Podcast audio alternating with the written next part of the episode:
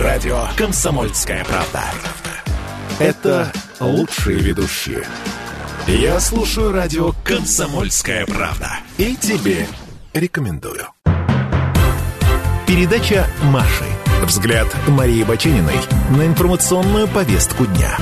Просто о сложном, с оптимизмом о грустном, с иронией о пафосном. Здравствуйте, друзья. Это радио «Комсомольская правда». Нас слышно и нас видно. Видно на канале YouTube, официальная страница «Комсомольская правда» на YouTube.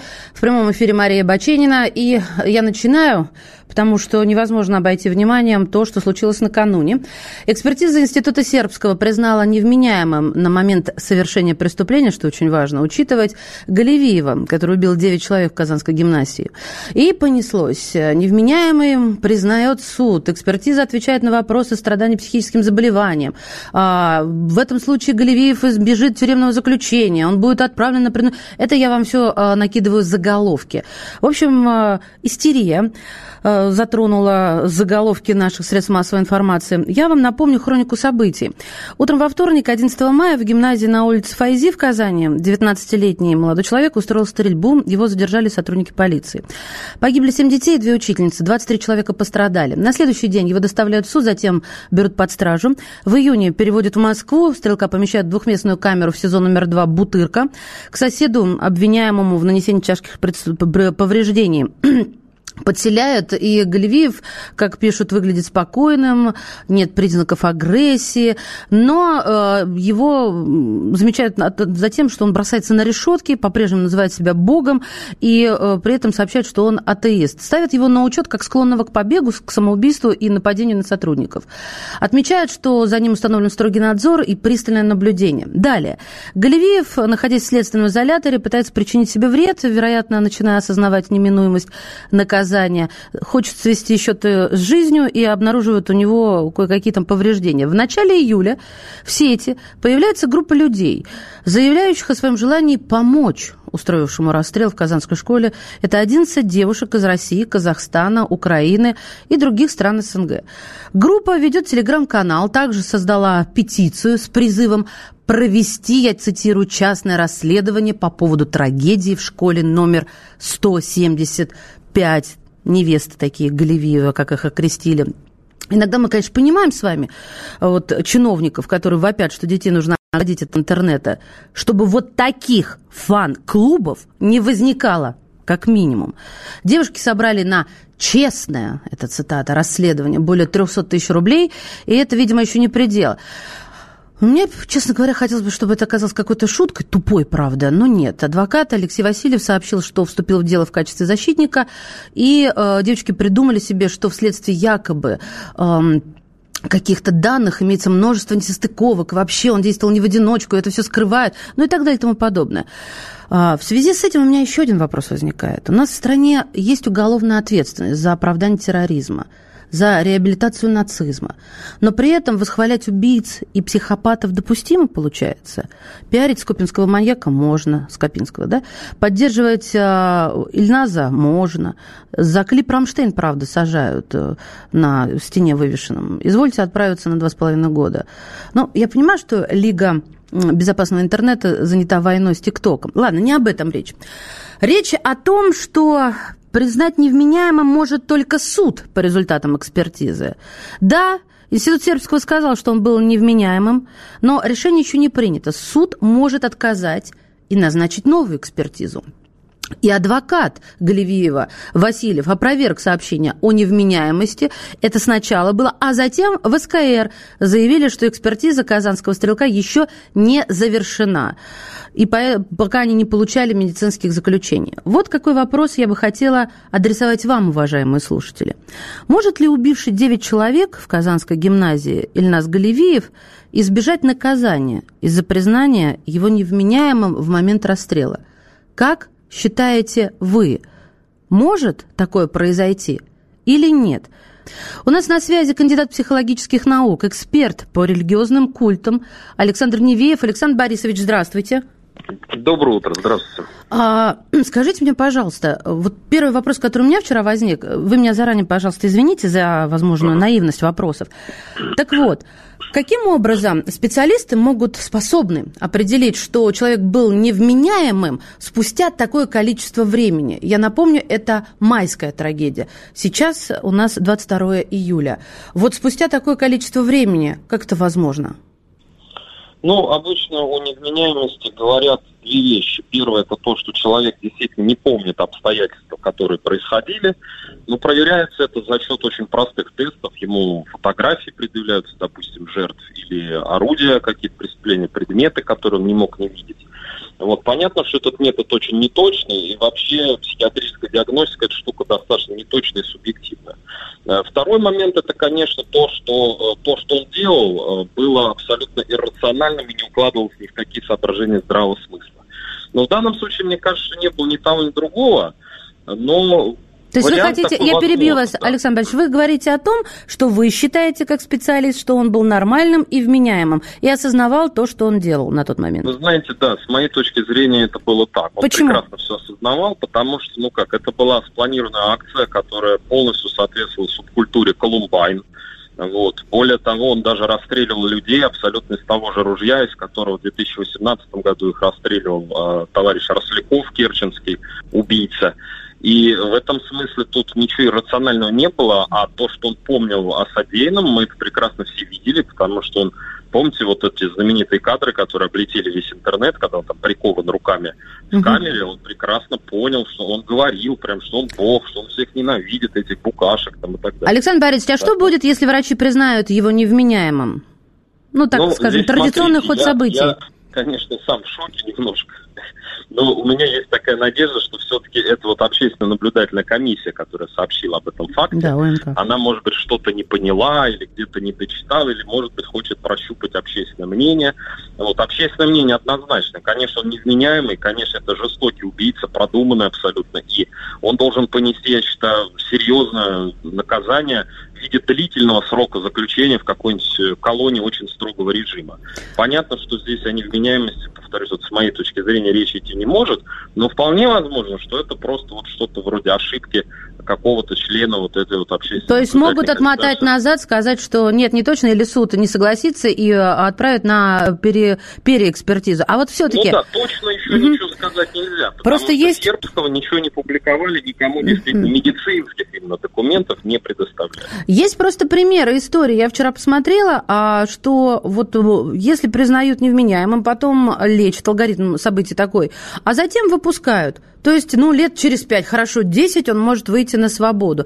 Это возможно, вот такой ход событий? Это возможно. Более того, вот журналистское сообщество об этом говорит очень активно. Был соответствующий фильм Бориса Соболева корреспондента «Россия-1». И действительно такое возможно, да, когда невменяемо выпускают, потом снова сажают за э, вновь совершенное убийство. Но здесь даже это еще полбеды, то, что такие люди могут выходить и потом снова совершать чудовищные преступления. Ведь сегодня вокруг э, этого Ильназа э, сложился в интернете самый настоящий культ. И поэтому, если он окажется в психиатрической больнице, это только усилит вот этих вот девочек и мальчиков, которые там сбрасываются на его адвоката. Ведь принимая решение о том, кто вменяемый, а кто нет, мы должны учитывать еще эффект, который это произведет на общество. Понимаете, и если он не получит наказание, то это, мне кажется, станет таким важным, знаете ли, сигналом для его последователей. Может быть, мы столкнемся с тем, что люди пойдут и будут убивать уже своих одноклассников в других городах России. Поэтому мне кажется, что это совершенно неадекватная позиция была бы. Александр Борисович, скажите мне, пожалуйста, какой сейчас главный вопрос э, по Казанскому стрелку, если он еще не прозвучал? Вот какой главный Знаете, вопрос вы бы задали? Для меня главный вопрос очень тогда уже начнется суд и когда будет вынесен справедливый приговор. Потому что все остальное это просто, как вам сказать, раздувание истерии вокруг этого абсолютно недостойного человека, который совершил чудовищное преступление, и мне кажется, что чем быстрее этот человек уйдет на зону, и мы о нем забудем, тем будет лучше для всех, а прежде всего э, для молодого поколения, психика которого еще не окрепла, и которые, видите, как даже превращают вот таких чудовищ в своих кумиров. Да уж, 11 девушек полюбили хулигана. Да. Если бы все так наивно, как в песне звучало, правда? На да, самом деле да. было, вернее. Спасибо вам, Александр Борисович. Кандидат психологических наук, эксперт по религиозным культам. Александр Невеев, я же задавала вам вопрос, уважаемые слушатели. Может ли убивший 9 человек в Казанской гимназии Ильнас Галевиев избежать наказания из-за признания его невменяемым в момент расстрела? Что вы нам пишете? В Советском Союзе больных на голову принудительно изолировали. Вопрос, с какой целью таких сегодня выпускают на свободу? Нужен закон, как в США психов в психушке вылечат, а потом в тюрьму и, и казнь. так, то есть не ограничиваться лечением. В нашей стране может такое произойти. У него теперь два пути. Из Самары. Первое, будет знаменитым и будет этим пользоваться. Ну да, все верно, мы это уже проходили. Второе, в дальнейшем еще расстреляет кого-то. Санкт-Петербург. Казанский стрелок по-любому не избежит наказания, ибо помещение в психушку на нейролептике это будет почище колонии строгого режима. Я даже не могу здесь не согласиться, но некая гуманность вот этого э, события, если оно произойдет, оно совершенно неудовлетворительно для общества, особенно для тех, кто потерял близких, детей. Мне так, ладно, у нас сейчас мы уходим на небольшой перерыв. Не буду я уж сама себя перебивать и ваши сообщения. Вы пишите, ребят, я все читаю, честное слово. Передача Маши. Взгляд Марии Бачениной на информационную повестку дня. Просто о сложном, с оптимизмом о грустном, с иронией о пафосном. Так, мы тут э, задумались с коллегами, с нашей бригадой продолжать тему или нет, но судя по количеству сообщений, я так думаю, что оно стоит того. А, у нас есть звонок 8 800 200 ровно 9702, телефон прямого эфира. И вопрос, который я поставила в прошлые 15 минут, может ли убивший 9 человек в Казанской гимназии Ильнас Галевиев – избежать наказания за признание его невменяемым в момент расстрела. Все дело в том, что вчера поступили сообщения на ленту о том, что его в Институте Сербского признали невменяемым в момент совершения преступления. Кто у нас на связи? Виктор Скашира. Здравствуйте, Виктор. Да, доб- доброе утро. Ваше Мария, мнение, пожалуйста, слушаю вас внимательно. Конечно, это дикий случай. Я в возрасте 53-го года рождения, так что мне уже много лет я пожил. И, конечно, всегда вспоминаем советский опыт. Ну, такого дикого извините, мракобесие, как 30 лет нас сейчас идет, я не помню, я не знаю. Не, Это ну... ужас. Почему-то поощряются всякие уроды, дебилы, насильники. Это страшно. Вы понимаете, надо что-то можно, с этим делать. Можно конкретику? А, смотрите, то есть а, вы считаете так, что из-за того, что у нас средства массовой информации и в первую очередь на телевидении поощряются всяческие маргиналы, да, то есть э, с девиантным даже периодически поведением, а вот такое вырастает, что выросло, то выросло. Я вас верно, по-моему, поняла, да? Нет, нет, нет, нет Неверно. немного не так, потому что, смотри, именно власть поощряет, безнаказанность, безнаказанность. Ну да, власть не наказывает у нас Киркорова и Моргенштерна. Антон из Питера, здравствуйте. А, здравствуйте, это Антон из Питера. И вот э, передачу вашу слушаю по поводу э, этого казанского стрелка. Э, мнение чисто такое, никакой больницы ему, а просто отправлять на, пожизнен... на пожизненное заключение. Значит, почему я вам так говорю? У нас командир батальона в 81 году, 23 февраля 81 года, устроил массовый расстрел. Убил больше 11 человек. Так его просто 24 февраля пристрелили и все. Кто пристрелил? Это Ташкентская конвойная дивизия, внутренние войска, внутри, э, э, МВД СССР так, тогда было. Я спрашиваю, я, стра... а... я спрашиваю, кто пристрелил его без суда и следствия? Пристрелили те, пристрелили на, наши сотрудники, как, когда он отстреливался 16 часов. Ясно. Спасибо за мнение. Ребят, я хочу просто еще успеть обсудить с вами тему, которая тоже, ну, разбередила душу. Штамп в паспорте. Он же имеет значение. Извините за резкое переключение, но время диктует свои условия.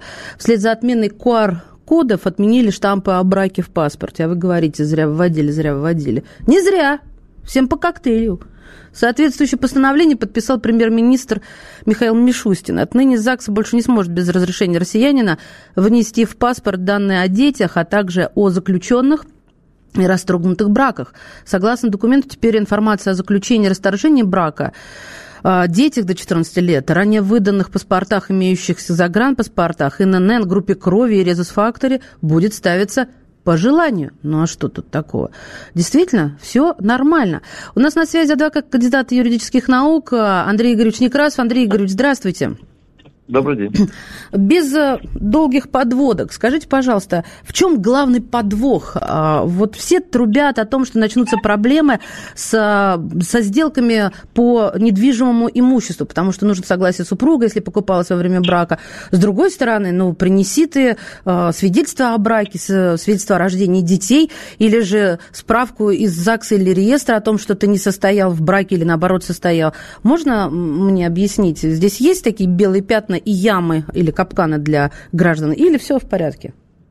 Ну, пожалуй, для тех граждан, кто действительно не хочет озаботиться полноценной, ну, хотя бы какой-то первоначальной надлежащей проверкой чистоты сделки, если мы говорим действительно о недвижимости. Да, такие риски есть, а, но вы совершенно правильно замечаете, способ подтверждения тех или иных фактов, он совершенно другой. И я бы заметил, что в действительности нынешнее правительство не сделало никакой революции вот этим актом, потому что, что касается актов гражданского состояния, то есть, э, собственно, женат, имеет детей и прочее, то это давным-давно, и это прямо указано было в подзаконных актах, вносится только по желанию самого гражданина. То есть никто вас к этому не обязывает. Более того, если вы там, ну, меняете, теряете паспорт, э, еще по какой-то причине, да, получаете новый бланк, то вы не обязаны вносить информацию заново. Вот, Поэтому... Андрей Игоревич, извините меня, пожалуйста, перебиваю вас. В этом тоже удив... удивление. И как вы, получается, попули... популяция какая-то этого решения, попу... популизм этого решения, простите. Э, это было давно. Я, как мать двоих детей, знаю, что э, штамп о детях по желанию. Вчера посмотрела в интернете, многие говорят, что у них паспорта девственно чисты, при том, что они замужем можем уже не в первый раз. Тогда зачем это было принимать? Э, ну, вы знаете, возможно, для какого-то упорядочения всей, э, всей проблематики, э, чтобы и одни, и другие сведения они вносились теперь только исключительно по желанию, э, не, чтобы не было такой обязаловки. Но, повторюсь, э, э, в части актов гражданского состояния, да, собственно говоря, в части группы крови, резус-фактора, это только было по желанию самого На, на минуточку, вот группа крови, это, конечно, многим жизнь спасший штамп, а потом решили, да. что штамп это пережиток прошлого и перестали ставить о группе крови. Мне кажется, это... В общем, нам беспокоиться не о чем, как я понимаю, вот с ваших слов. Нет, нет, скорее скорее всего, это просто инфоповод э, в летнее затишье.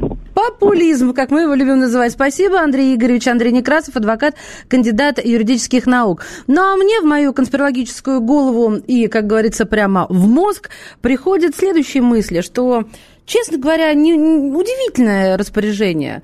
И местами даже пугающее. Я сейчас объясню, с какой стороны я это рассмотрела. Я сейчас не про штамп в паспорте, вот как свидетельство того, что ты кому-то еще нужен или нужна, хорошо. Но а, многие задаются вопросом о том, как, например, конечно, проводить сделки с недвижимостью. Тем не менее, тем не менее, мне кажется, что учитывая то, что традиционная семья на сегодняшний день испытывает не просто потрясение, а, можно сказать, геноцид плюс потрясение, некоторый сдвиг по фазе из-за пандемии, изоляции. Неудивительно, что ковидный локдаун, двойной кризис, это эпидемиологический и экономический, окончательно, окончательно добивает – традиционную семью в России. Я сейчас цифры вам назову. За первые пять месяцев 2021 года в России развелись более 251 тысяч супружеских пар. Это на 44% больше по сравнению с аналогичным периодом прошлого года. В Москве только число желающих развестись увеличилось на 63%.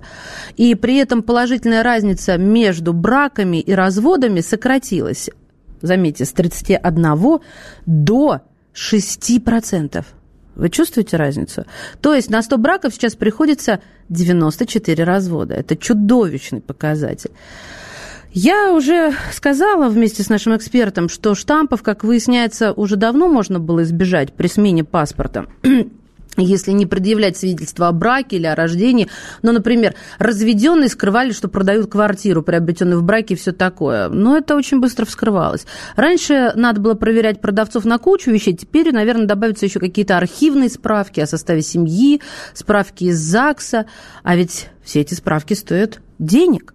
Например, за выдачу повторного свидетельства о государственной а, регистрации акта гражданского состояния, знаете, по-русски, то есть потерял ты свидетельство о браке, обращаешься в ЗАГС. В Москве это стоит 350 рублей. Я пыталась еще в Хабаровске, например, найти, что-то у меня э, вот, не получилось. Это, ну, время экономило. Я думаю, это подешевле в Хабаровске или в каком-то другом регионе. Возможно, это какие-то, я серьезно вам говорю, возможно, это какие-то мои фантазии. Тут важна еще одна мысль. И я заявляю с полной ответственностью, как мать двоих детей, что штампы за детей ставились давно и по желанию. О, у нас звонок, я даже... Максим из Екатеринбурга, здравствуйте. Здравствуйте, да. Э, надеюсь, у вас такая же жаркая погода, как у нас, наконец-то. Нет, у нас а, пасмурно такой... и хмуро. Давайте, у нас мало времени. Слушаю ваши мысли, соображения. Штамп в, двух, в паспорте. В двух словах. Паспорт, паспорт, на мой взгляд, абсолютно э, правильная вещь. Почему? Потому что вот вы любые сделки совершаете, и вы никогда не увидите, есть ли там дети у него, этого человека, если там, соответственно, супруга, супруг и так далее. То есть это очень минус огромный, если отменят штампы в паспорте. Правильно, Надо доказывай потом, что это твой муж и твои дети, правильно? Да, Или да, носи с собой свидетельство. Сейчас, секунду, я тут вклинюсь. А, которые ламинировать очень не рекомендуется, ребят. А представьте, во что они превратятся. Второе, что вы хотели сказать? Никто, никто, никто не ламинирует. Сейчас делают э, нотариальную заверенную копию, только окей, всего. Окей. Это такой же документ практически. Да, я вас тороплю. Второй вопрос да. по поводу по поводу стрелка, тоже хотел бы высказаться, предыдущая тема ваша. А, мое мнение, а, сейчас отсутствует бесплатное, достойное дополнительное образование детей. Из-за этого они сидят вот в этих гаджетах. Вот у меня, допустим, ребенок, один ребенок ходит, 8 тысяч, допустим, на футбол плачу, 6 тысяч, допустим, я хочу э, на бег плачу, вот, потому что бесплатного нет, бесплатное есть только в отношении тех лиц, которые на эту, как они там, ну, определенные нормы сдают и так далее, и так далее. То есть уже для сложившихся спортсменов которые в резерве находятся. Остальное все платно. А у других, ну ладно, у меня средства позволяют, я как бы все деньги туда отдаю, угу. и для этого работаю и ночь, и день, и сутки, и, и выходные. Но кто-то не может этого позволить, Не может, да. А... А, я прошу прощения, мне вас приходится прервать, потому что 30 э, секунд осталось до ухода на короткие новости. Слушатели, дорогие мои, пишите, я читаю. Спасибо вам большое. Передача Маши. Взгляд Марии Бачениной на информационную повестку дня. Просто о сложном, с оптимизмом о грустном, с иронией о пафосном то, что мы сейчас с вами будем обсуждать, это современные Олимпийские игры, потому что есть э, древние Олимпийские игры, но затем возрожденные, которые называют современными. Говорила я с экспертом очень интересным о том, насколько они стали политизированными. Э, было ли так всегда, или это вот только сейчас все это как бы выразиться прилично-то, господи, появилась. Извините, не буду тратить время на подбор э, элегантных слов. А сейчас э, как раз об Олимпийских играх, потому что они завтра стартуют. Хотим мы это. Как говорит моя мама, не люблю это выражение, но тем не менее оно сейчас приходит на ум. Нравится это нам, не нравится это нам. Завтра стартуют Олимпийские игры, хотя все до сих пор вилами по воде писано. И, внимание, опрос в ЦИОМ показал, что 97% россиян, это нас с вами, напоминаю, не знают имени ни одного российского участника Олимпийских игр в Токио. Ребят, я, чтобы не тратить время, пока буду размышления свои вам э, навязывать, спрошу вас, уважаемые, дорогие радиослушатели, вот если ставить вопрос так, Олимпиада? Нет, не слышали. А, будем смотреть, будем болеть? Или будем смотреть и будем болеть. Спортсменов знаем и любим, ну хотя бы некоторых, несмотря ни на что. Вот я сейчас, внимание, объявлю средства связи. Мне нужно ваше мнение, потому что меня вчера это расстроило. Хотя я отношусь к этим 97%, правда, не, на, не до конца, объясню чуть позже. Итак, в общем, дело в том, что большинство россиян не знают имени ни одного российского спортсмена, который в этом году будет выступать на Олимпиаде в Токио. Мол, потому что их волнуют другие вопросы. Например, третья волна пандемии. А, это как пример. Я добавлю сюда еще, наверное, цены наши роскошные. А, считает генеральный директор фонда ВЦИОМ Константин Абрамов. Не знаю, согласитесь вы с этим мнением или не согласитесь, но всегда как-то у нас а, Олимпиада была праздником. Всегда. Я росла в Советском Союзе, я это прекрасно помню. Но давайте на сегодняшний день будем честными. Это ведь э, реальная демонстрация того, как мы на сегодняшний день относимся к Олимпиаде. Тем более, что все до сих пор, как я уже сказала, вилами по воде писано. Я имею в виду, что глава Олимпийского оргкомитета Токио 2020 Ташира Мута допускает, до сегодняшнего дня еще допускает, что Олимпиада, которая начнется завтра, все еще может быть отменена в последний момент, если ситуация с заболевшими коронавирусом в стране будет ухудшаться, будет продолжать ухудшаться. Я по этому поводу очень беспокоюсь, потому что, ну, я от вас не скрывала, что я занимаюсь еще преподавательской деятельностью. Так вот, у меня э, студент, который был давно, правда, моим студентом, он едет на Олимпиаду. Правда, едет не от России, э, но это была его мечта, и едет он от Албании, как ни странно, представляете себе, это спортивная гимнастика. Слушатели, я ставлю вот какой вопрос – Олимпиада? Нет, не слышали. Или будем смотреть и будем болеть. Спортсменов знаем и любим, несмотря ни на что.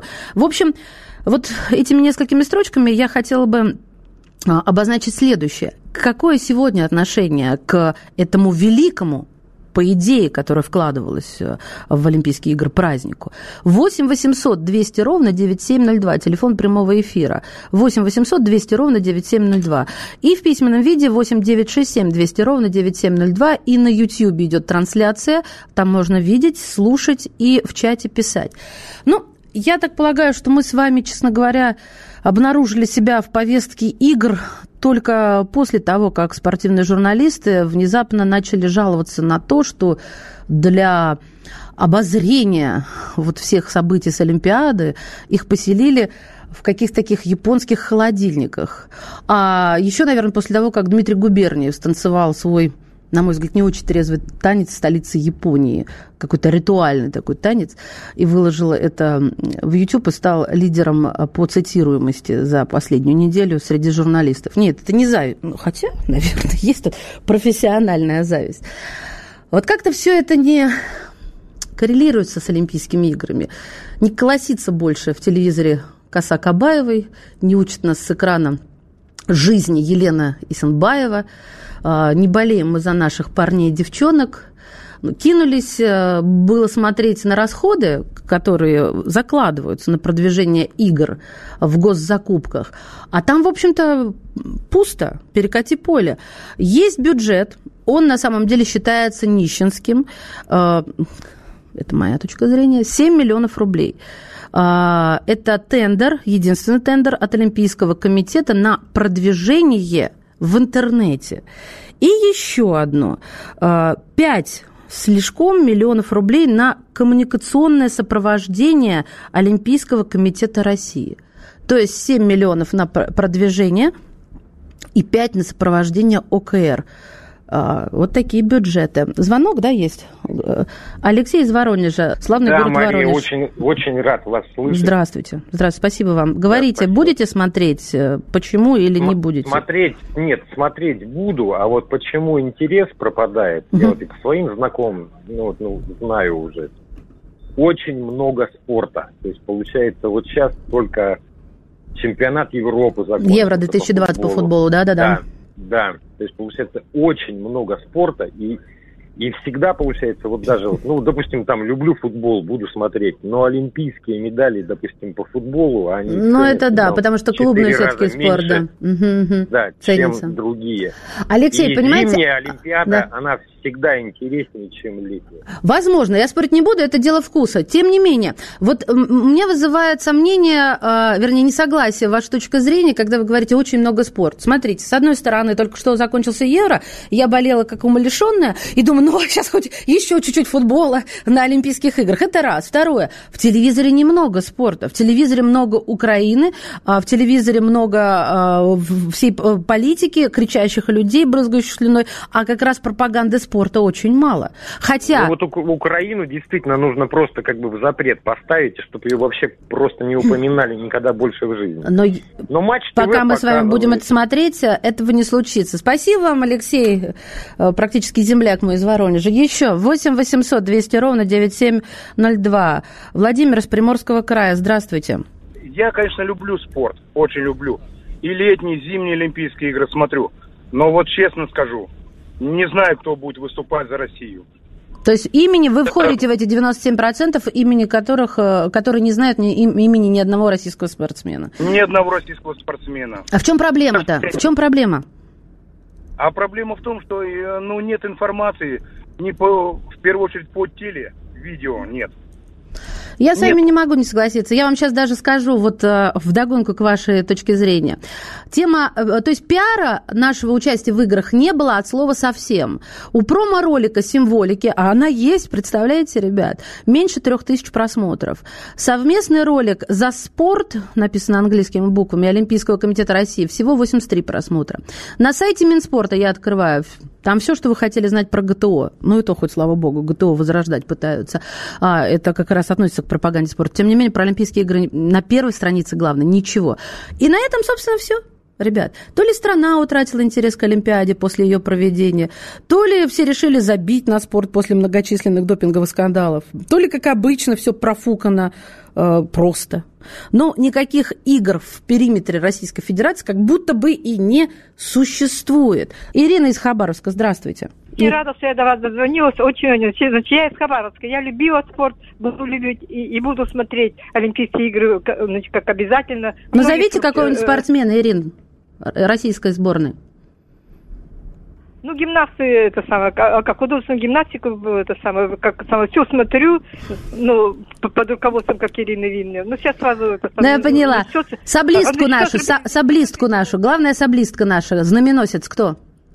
Не, нет, ну я не помню, потому что... А, э, это самое, э, Софья Великая. Как Софья Великая, да. Да, да, да, да. Да. Знаете, значит, хотя значит, мне уже за 70, я хочу сказать, но я сама занимаюсь спортом, да, и, и очень рада, что все-таки Олимпиада есть, и это все-таки значит, для меня значит, красочное большое событие. Очень Спасибо. Буду обязательно смотреть, да. Давайте я сообщение прочитаю. Спорта много не бывает. Я слежу за российским спортом. А, спортсменов знаю, например, Анастасия Максимова, Александр Кузнецов, Меркулова, буду смотреть, э, или э, потерял всякий интерес сразу после того, как наши спортсмены стали выступать с белой тряпкой вместо флага. Ну, это самая распространенная точка зрения.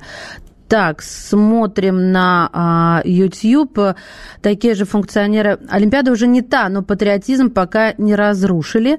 А, такие же функционеры. Тут, конечно, диалог, начало которого нужно начало которого нужно искать. Ладно, не буду на это тратить время. Знаете, у меня до сих пор вызывает боль этот вопрос э, и вот эти рассуждения, что не буду болеть, потому что нет там России, там есть белый флаг и вообще непонятно кто. И определиться с ответом на него у меня не получается. Это такая моя боль. Передача Маши. Взгляд Марии Бачениной на информационную повестку дня. Просто о сложном, с оптимизмом о грустном, с иронией о пафосном. Еще раз здравствуйте. Это Мария Баченина, прямой эфир, радио «Комсомольская правда». В догонку к прошлой теме сейчас СМИ заняты негодным контентом. Украина, политика, спорт, культура не входят в сферу их интересов. Я снова вернусь к тому, что сегодня вечером выйдет олимпийская передача данных о современных Олимпийских играх. Просто на меня произвел вчерашний, вчерашняя запись разговора очень интерес, очень сильное впечатление. А, знаете, почему? Вот очень многие думают, что наши спортсмены стали столь э, занимать высокие места, и уровень их подготовки э, стал соответствовать высочайшим каким-то нормам только потому, что в нашей стране прессовали. Не займешь, все, ты уже больше э, не гражданин Российской Федерации. Нет, оказалось не так. Оказалось, согласно истории и исследованиям, это результат глубоко продуманной пропаганды. Сюда все нужно учитывать, и было учтено все, а, потому что мы вошли в Великую Отечественную войну с высокой физической подготовкой практически всего населения, потому что как раз были нормы ГТО, которые очень здорово пропагандировались. Сюда же можно отнести и агит фарфор, а, великолепный агит фарфор. Но вы, я думаю, у многих сохранились а, вот эта пластика да, советского периода, когда спортсмены Посмотрите на рабочую и колхозницу Веры Мухиной. Это не э, человек с брюшком – да, а человек из э, стали, чуть ли не в прямом смысле этого слова.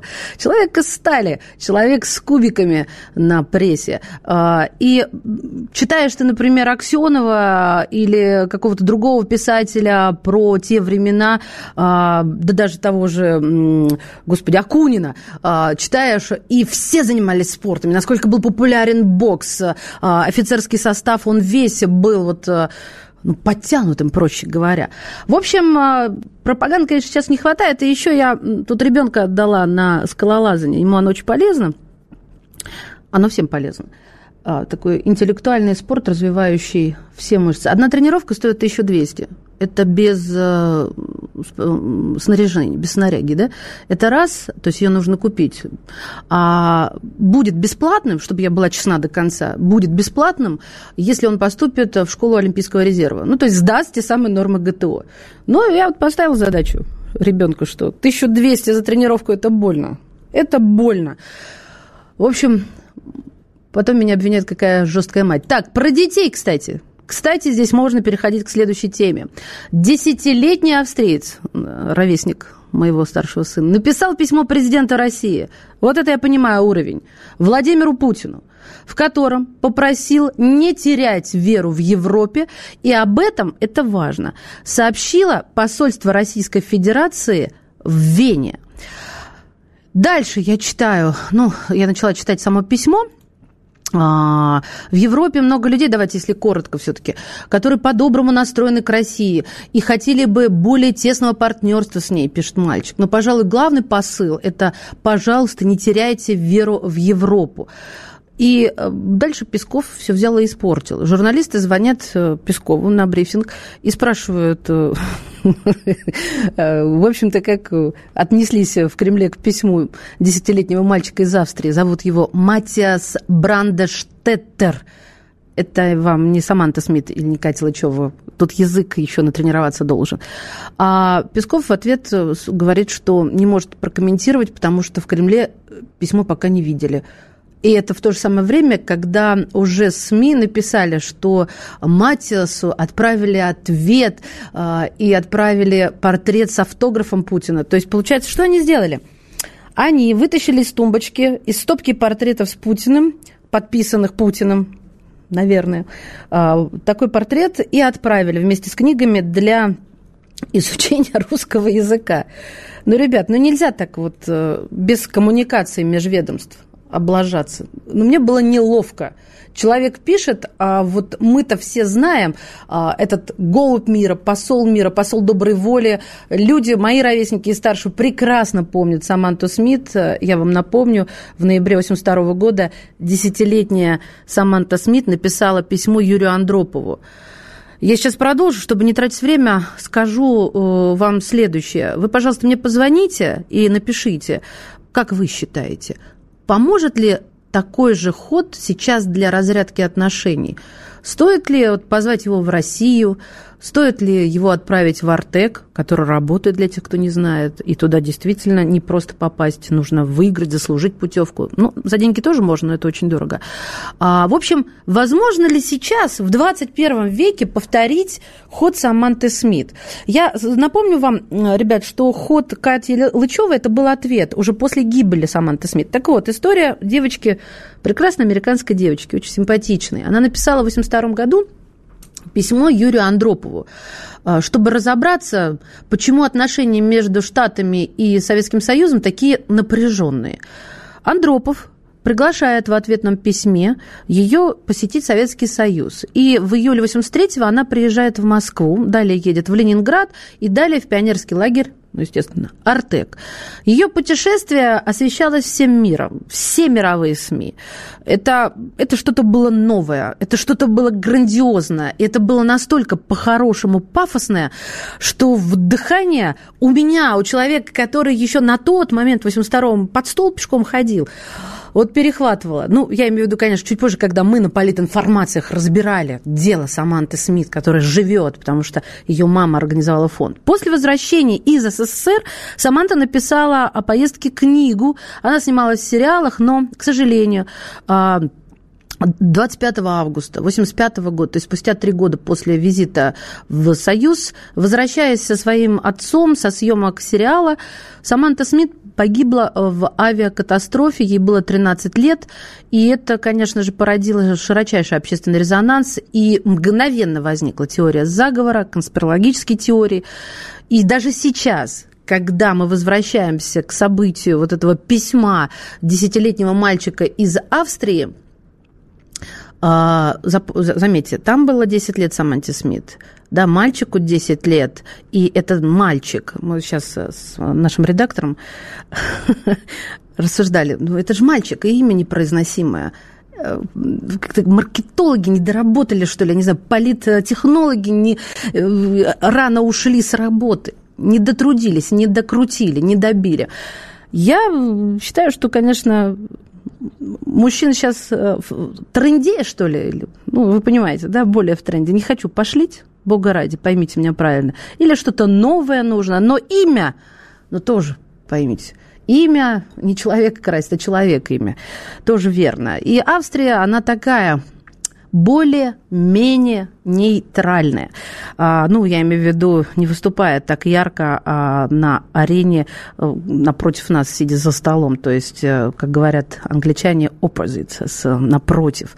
Вот такая история, которая, в общем-то, может породить новую, нового в этом случае Грету Тунберг, да, потому что детский фактор никто не отменял. Вы знаете, маркетологи знают э, и сейчас согласятся со мной, что дети и Э, извините, котята, это так, это успех. Именно поэтому, ну, сейчас не про котят, а именно детей, возникла традиция в свое время заканчивать э, любые показы мод э, высокой, высокой моды выходом невесты с ребенком. Ну, какой ребенок? Невеста еще родить не успела, да? А, но, тем не менее, дети – это успех.